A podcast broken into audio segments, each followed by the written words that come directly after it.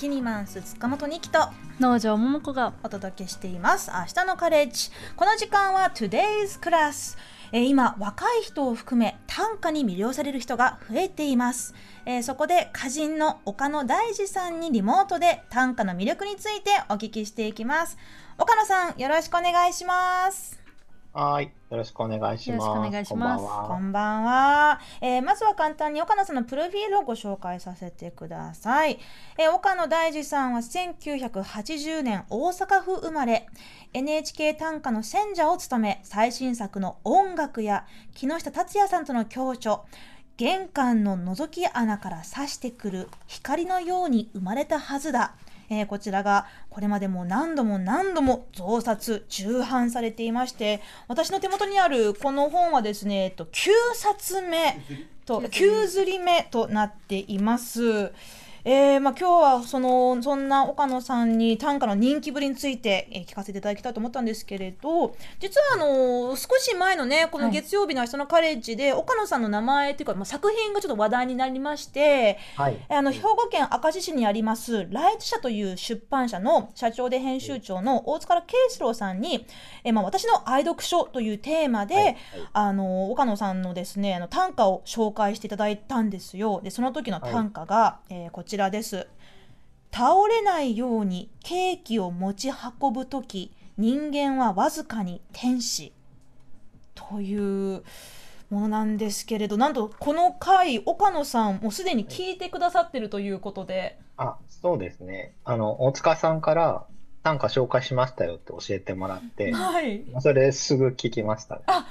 りがとうございます。いでも私もこの時のこのあの結構なんか大塚さんそういうこうさらっとなんか話の中でこうちょっとこうあ今からなんか短歌読みますって感じじゃなくてもうさらさらさらーっと言ってたんですけど、そうですよねなんか。粋な紹介の仕方してくれてて、はい。嬉しかったです。はい。でもそれでもすごくなんかこう、うん心に残ったといううんか、覚えてます、うんなんかこう情景がそのまま浮かび上がるし、なんかこう小さい子供があのたその買ったケーキの箱をこう大事に持ち抱えて慎重に歩いている様子なのかなって、うんちょっとこうおイメージするともに、はい。ちょっとなんかこうキュン尊いっていう気持ちが湧いてきたんですよね。ありがとうございます。はいねえであのーまあ、大塚さんがその時ご紹介してくださった、そのこの、あのーケーキの天使の短歌が収録されている5本が、えー木下達也さんとの共著でこのタイトルが「玄関の覗き穴から差してくる光のように生まれたはずだ」という、はいまあ、このタイトルもね短歌になっているんです長いタイトルですね。はいはい。はいあのこの5本2018年という5年前に出された本なのにいまだに大手書店では平積みになっているところも多い、ありがたいことに。はい。そうなんですけれど、あのーこちらの5本その普通の短歌集とは結構作りが違う、まあそもそもその2人で共著です、短歌を。そうですね。う。う。ん、強調ですし、その、まあ、もともと結構設定があってですね、はい。こう、僕とその木下さんが、まあ、一応高校生に、の体で、高校生になり変わって、そのそれぞれの7日間を描くっていう、夏の7月1日から七夕までの1週間を描くっていう、まあ、その設定がまず最初にあって、うんでその中で2人で作っていったっていう感じで、まあ、コンセプトアルバムみたいな感じですね。はい、音楽で言うと。あと普通歌集って結構、その作った順番に並べるようなあのまとめ方が割と多いんですけど、まあ、そうテーマを持ってまとめるっていうのは割と、まあ、最近結構そういうのも多いと思うんですけど、珍しいかなと思います。うん。うん。うんですよね。なんかあいいや読みながらなんか いやなんかはい。男子、男子校の空気感を感じるって思って読んだんですけど、い、や高校生が読んでる感じがしました。うん、木下さんと岡野さんで、はい。それぞれなんでしょう、うん。その男子高校生のキャラクターを作って、でそのそうですね。はい。それそれぞれのなんていうかこう心境とか日常を短歌にするそうですね。まあ一応そのキャラクターっていうか、大体その僕が書く男の子と木下さんが書く子の個性っていうのはあらかじめちょっと軽くですけど設定しておいて、うんまあその中で作っていったって感じですね。ストーリーというものは、はいさ最初スか？らトーリーは特にあんまりきっちりは作ってなくて、とにかくその夏の1日から7日間の1週間で、その中で何かが起きたり起きなかったりっていう、それぐらいですね。最初に考えてたのは。で、まあ作りながらいろいろ見えてきたっていう感じなんですけど、まとめながら。結構編集はすごくこう、僕と木下さんと、その出版社の76社という出版社のその代表の村井さんという方と、まあ、3人で LINE グループ作って、その中で結構密にやり取りしながら、で、まあ、時々こう、ズームで繋いだりして、と変わらずにって感じです。その短歌を読み合うというか、作るのはその、はい。順番に交互にやったというわけではないんですか、あ、いや、もう結構最初の段階で、割とたくさん2人、まあ、300とか400とかずつぐらい作って、へーで、その中からこう、まとめていく。最初の段階で僕が、まあ、木下さんから送られてきたもので、まあ、本に載せたいものをバッと選んで、で、僕も自分で作ったもので載せられるものをピックアップしてっていう感じで、この本多分210何種なんですけど、載ってるのは。実際多分、ほん1000種近いぐらいの中からこう、抜粋して作った感じで、先週もそうできてるんですね。2人合わせると、はい。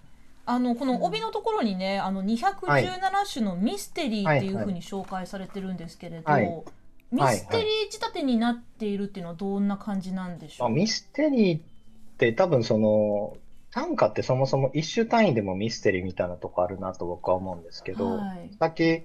あのおっしゃっていただいたように、あの、ケーキの歌を大塚さん読み上げたときに、多分そのお二人の心に浮かんだ景色って、もう多分それぞれちょっとずつ違うと思うんですよ、おそらく。うんじゃあなんかその一つの一種の中に答えがあるわけじゃなくて、どこか多分謎めいてるとこがあったり、で、あの僕のケーキのあの短歌は割と一人一人心に浮かぶ情景って、まあ違うとはいえある程度近いと思うんですけど、もっと本当に一人ずつ違うものが浮かぶような短歌とかもあって、な短歌って一種単位でもそういうミステリーみたいな、あの、とそれぞれの心に違う景色を呼び起こすようなものがあるので、それがこう217種もこう連なってくると、なんかすごくストーリーをこうあらかじめ決めて作らなくても、おのずとこう217もあるとこうそれぞれ頭の中でいろんな多分景色の見え方が変わってくると思うので、まあそれ自体もミステリーになると思いますし、もちろんその、ある程度こうこういう風に読ませれるといいかなみたいなところは多少意識しながら作ったりはしてたんですけど、あんまりこう、結論ってそんなになくて、多分僕らも分かってないです。ああそう、はい。はい。よん読んだお二人も結局うん。この男子高校生二人は、ね。ね、どうこれからどうなるんだうろうとか。うん。へえでも確なんかかに8、8日以降とかを、7月8日以降とか作れたら面白いなとか思ったりはしますけあど。確かに私も歌集とか読んでたりすると、まはい。あ正直そのまあなんていうのかな、まあ、た短歌に対するまあそのハードルっていうのもここから来る部分あると思うんですけれどその一、はい。回読んでよくわからないとかこれはどういうことなんだろうっていうこれこの理解で合ってるのかなっていうちょっとわからなさが、まあ、うんもしかしたらそれもね、まあ、裏返したらそれが短歌の魅力だってこともかもしれませんけれど、はい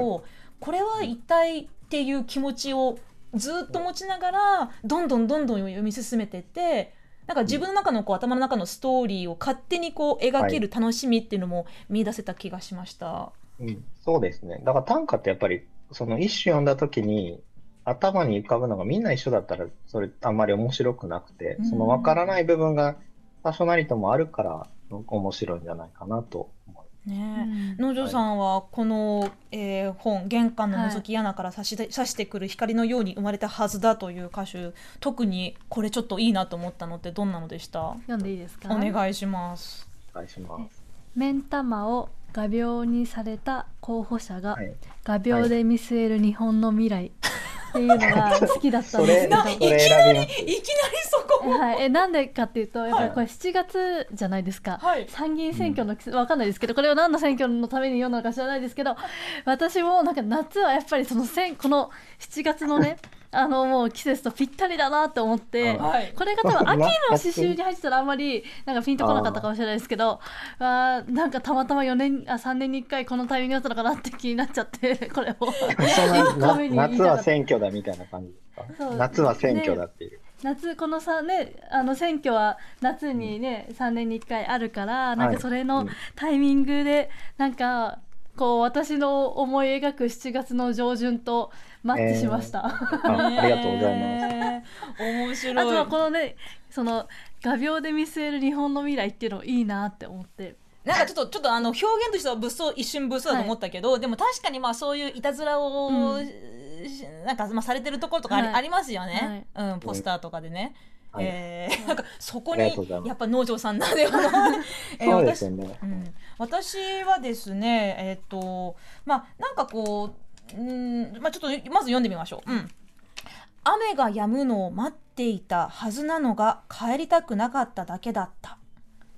でこれもちょっとこう読み方もねこう迷うんですよ、はいもうこのままスラスラスラって読むべきかそれともなんかこうゴーシェチあいやゴーシェチシェチにするかって迷いや、今の読み方すごい良かったと思う。あありがとうございます。でもなんかそのまあ7月の頭でちょっとまだこう梅雨が明けてないのかなとか、あのーちょっとこうなんていうか雨宿りをずっとしてんだけどもう気がついたらあ帰るのだりーって思ったことって、まあ、もしかしたら誰にでもちょっとあるのかな、まあ私にはちょっとあるんですよ。なんかこのままずっとここに座ってたいなとか、うんうん。そんな思い出がなんか蘇ったような気がしました。うんありがとうございます。うん。これなんかお二人選ばれたので、お二人がどういう人かっていうのなんとなく 分かったりする。確かにね。短歌占いとかあるんですか？で、なんかその、こう、サイン会とかすると、まあ、そのサインと一緒に、あの、好きな短歌とかも書き入れさせてもらうんですけど、あ、なんかこの短歌選ぶんだ、この人みたいなのが結構面白くて、ああの、があの、その、画鋲で見据えるをあげた人って初めて出会いました。ででも他にも結構ねあの下ネタっていうか、うん。まあその男子高校生のすごいこう赤裸々な、あのまあ恥ずかしいところもちょっとこうせ青臭いところはい。も、い、ろいろな短歌でまあ217もありますから、はい。本当にその、まあなんていうのかなこうあああつなんか気だるいちょっとこう、湿気をはい。帯びた、なんかうん。熱はい丸ごと伝わってきそうな、そんな、はい。すごく、うんあのふ不思議な歌集だと思ったんですけれどかっこよくないのがいいなって思って。あなんかねね。ちょっと汗臭いよね、はい。読んでて。え、これ結構その夏の一週間毎年訪れる一週間じゃないですか、こはい。う、設定として。うんだからこう、近づくと結構この本の読者の人たちがそれぞれ盛り上がってくれたり、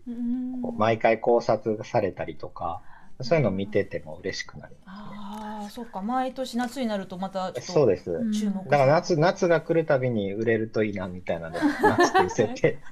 してたかもしれない。はい実際に岡野さんご自身の高校生活もちょっとモデルになってますか、うーん、まあなんかその実体験とかないと思うんですけど、でも多分、その、多少なりとも自分の中を通過したものっていうものがあって今の自分がいると思うので、その自分が作ってるってことは何かしら出てるんじゃないかなとは思い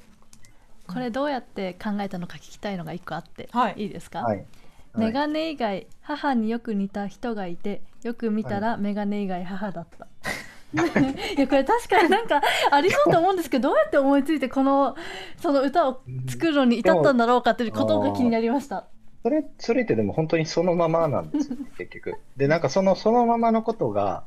を書いても受け止めてくれることがあるっていうのは、その短歌の魅力の一つかなとね。そんなことって、他なんか日記に書いたり、うんエッセイに書いたりしても、あんまりこう表現として、それだけで成り立つような気がしないんですけど、うん短歌ってこの短い中で、この思ったことをそのまま書いても割と表現になってしまうっていうのが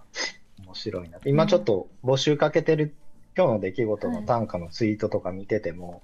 もう本当にその今あったことをそのまま書いて割と面白くなってる人とかもいるので、あそう。その、その感じに近い、本当に今日の出来事みたいな感じですよね。その短歌自体 今日の出来事。いやそうありがとうございます。そう実はその今日のね放送前の打ち合わせであの今日のメッセージテーマは短歌にして皆さんから募集しますって言ったらあじゃああの岡野さんご自身のそのツイッターでちょっとあのもう募集かけてかけますっておっしゃってくださってさっきからねもうもうあの通知が止まらないの。バンボンボンボン入ってくるの五七五七七のメッセージが。今日はちょっとこの後。皆さんからのね、しかもなんか皆さんお上手で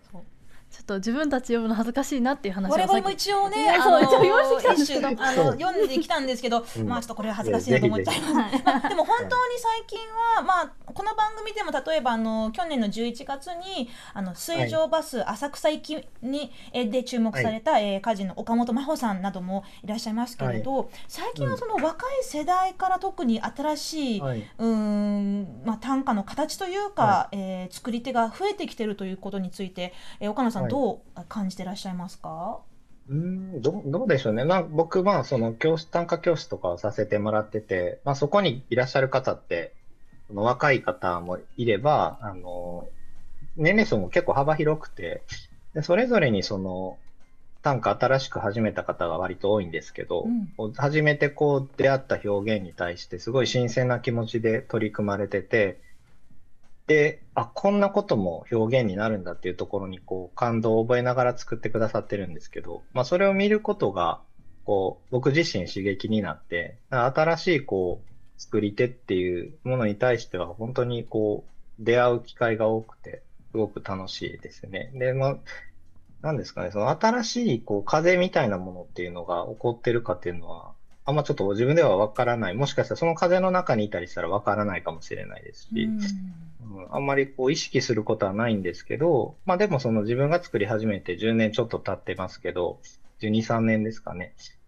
まあ一番その風とか波みたいなものは大きくなってるのかなっていう、そういう感じはします。うーん。あの岡野さんご自身も、はい。えー短歌を教えてらっしゃいますけれど NHK 文化センターの梅田教室で、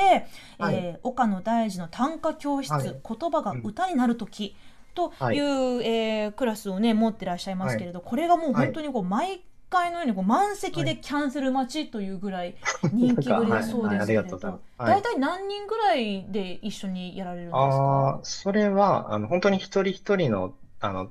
と短歌と向き合いながら、もう全員の分を、こう、授業で取り上げていくのであの、あんまり多くなりすぎるとできないからうん、一応31か32ってしてるんですよ。結構多い。うん。で、その、でも半年間、こう、毎月1回通ってもらうという形なので、はい。まあ、30ってみんなよく来てくださってるなって、結構遠方からいらっしゃる方とかもいて、まあ、今回それオンラインもやることにしたので、まあオンラインでも、今からでも受けられるんですけどまあ、オンラインの方の分はちょっと僕も添削はできないのでさすがに人数が多くなりすぎるので、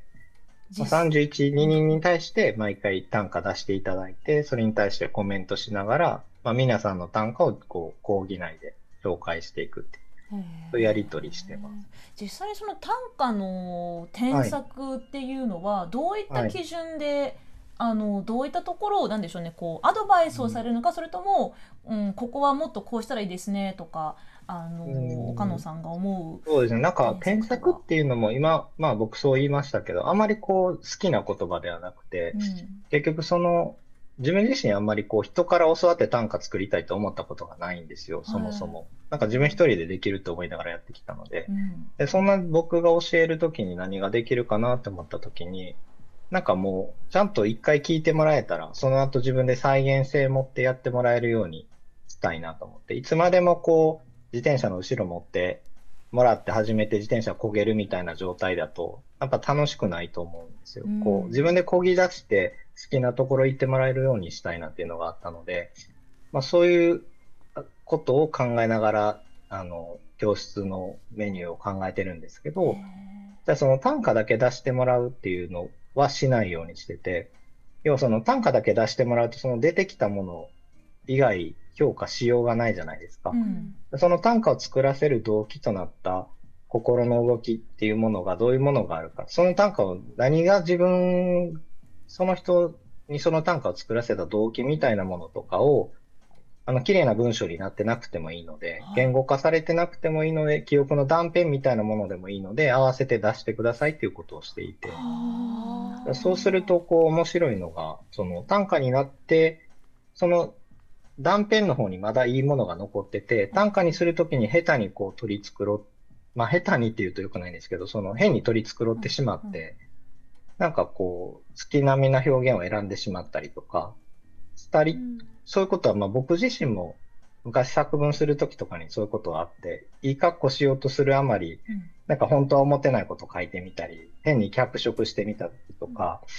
だから自分の内にあるものをそのありのまま出すっていうことの、まあ、難しさと面白さっていうのをこう同時に気づいてもらえるように、でそれを通して多分、あの、もう僕がいろいろ言わなくても、自分自身で短歌、自分の心の内にあるものをそれがだから言葉が歌になる時って名付けてるんですけど、うん。単純にこう31文字の言葉じゃなくて、やっぱ短歌って短い歌って書いて、まあ音楽でもあるので、気持ちを、こう気持ちが動いた時に鼻歌を歌うような感じで、その言葉を紡ぐっていうことをしてもらえたらな。でそれをもう毎回毎回僕がついてやらなくなるんじゃないかとかなんかそういったこうどうしてもなんか映えを気にしすぎてしまうとその、そうですね。本当にその気持ちの奥底にある、まあ、なんかこううん。だから沈殿されたような部分がもったいないっていうところ、そうですね。はい。やっぱりそのうん。そうです、そうです。その人の心を動かしたものって、その人にしかやっぱ分からないから、うん。でも、その人自身もそこに目を向けずに歌にしてしまっ、短歌にしてしまったりということは結構あるんですよね。自分自身がこう、本当は気づいてる部分を、あの、出さずにうんしてしまってるっていう、そこをなんか、もしかしてこっちの方が大事なんじゃないでしょうかね、みたいなことを、まあ本当カウンセリングみたいな感じで。本当聞いてて思いました、なんかテクニックじゃなくてその目線というか視点の持ち方を教えるの面白いなって思います。ねうん、だそれが多分自分自身で自分が受けるとしたらそういうものがいいなっていうので、まあ、あとはその結構僕が勉強する何か学ぶときに独学でやりたいタイプで本で全部済ませたくなるタイプなので、うん本読めば分かってしまうようなことをあんまりこう教室でしたくないなっていうのがあるので、まあなんか僕がついてやる意味のあるようなことだけをしたいなって思ってやってます。岡野さんの短歌ペあ短歌教室のホームページにはねこう書かれている、い、ます、えー私たちの感情は喜怒哀楽の4色だけでは表現できないもの。それぞれの淡いには無段階のグラデーションがあります。これまで気づかずにいた、気づいてたけどなかったことにしてきた感情の数々を静かに抱き留めて歌にするという今まさにおっしゃってくださったことを、そのままですけれど、そうやってこう、はい。短歌というものはもっともっとこう、ふと突き詰めていけばもう生々しさをこうさらけ出すというか自分だけのこの声を、はい。自分でも気づかなかった声を出すっていうことでもありますそう。思います。だから今その NHK 短歌のテレビの番組では年間のテーマをあのグッとくる瞬間っていう風にして進めてるんですけど、うんなんかグッとくる瞬間っていうとすごい心を動かしたことって思ってしまうじゃないですか普通は。でも実はその人間ってすごい小さなことでもグッときたりしてるんじゃないかなと思って。でもあちょっと嬉しいこととかも、なんかその瞬間すごく気分が上がったりするのに、なんか10秒、20秒経ったら忘れてしまうっていうようなことって、結構嬉しいことの方があるんじゃないかなって僕思う。悲しいとか悔しいって割と残るんですけど、なんか本当にちょっと嬉しいなって、なんあの、ちょっと駅、改札違うところから降りたら、その時見た夕焼け綺麗なとか、そういうのって意外とすぐ流れていったり、見えなくなったら忘れたりとか、でそういうものも、その短歌って受け止めてくれて、あの、短歌っていう小さなあの詩の形、詩形が、あの、受け止めてくれるんですよね。で、そそれに気づいてから、あの、なんか日常がこう光って見えるようになるっていうか、うん。普段だとこう流していってしまってたようなことも、あ短歌にできるっていうことを気づくと、なんかその、逃さなくなるというか、自分の中で止まってくれるっていうか、一旦。うん。あ、これ短歌にしようって思ったり、だからその短歌作ることを通して、日々がこう輝き出すみたいなことはあるのかなって思って。もうなんか些細な瞬間にねこう携帯でメモを打つとかあのその場でちょっとこう、あのはい。何か考えてみるとか読んでみるとかっていうことをすると、なんか平凡な日常が確かにねちょっとこう、うん。ずっと何年経った後もあそういえばこんなことあったなって思い出すようなそんなねあの永遠の瞬間に残るのかもしれませんね、えーさてここからは歌人の岡野大二さんと一緒に皆さんから届いた短歌をご紹介していきたいと思います。今日の出来事を五七五七七で、えー読んでくださいと、えー冒頭で募集しましてで岡野さんご自身もねツイッターでつぶやいてくださったら、ものすっごい 良質な大量の短歌が届いて ちょっと。困っちゃいましたね。はいこれは。じゃあどうしようかな。じゃあもう私と農場さんの岡野さんでもう、はい。あこれいいなと思ったのをいろいろ読んでいきましょうか。あそう、それでいいと思います。はい。じゃあ、か、代わり番号にやっていきます。お願いします、じゃあえっとお岡野さんから先でもよろしいですか？わかりました。えっ、と、じゃあなんかね、ま、まさに今、こうそのままをこう読まれたやつがあるんですけど、はい。えーいいですか？読んで。お願いします、えっと、タロリズムさんっていう方で、えー22時26分素裸でこのツイートに気づいてしまうって、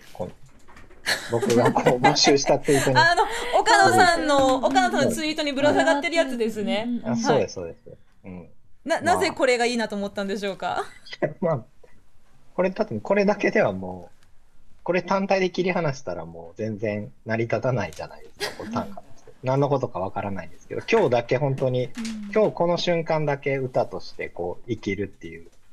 なんかその短いセミの命みたいな短歌でいいなと思うんですよ。この多分この、この時間が終わってしまうともう、なんか死んでしまう短歌な。セミの命。はい。まあちょっと私は多分なんかあお風呂上がりにスマホ見たらなんかあ岡野さんのツイート見てああどうしようなんか読みたいけど裸ってちょっと焦ったそのまま そのまま読んだのかなと、まあ、この、この方はその、まあ、毎回裸でスマホを触られてるんだなって。確かにはい。ありがとうございます、い。農場さんいかがでしょはい、えー、河原小石さんからいたあのツイートされてます。えっと母の日が嫌いな僕に君が言う我が誕生日で上塗りせよと。といただいててあのコメントで毒親育ちで母の日が嫌いな私にそろそろさん誕生日の夫が言いました早速バースデーケーキの予約に行きましたと来てて素敵だって思って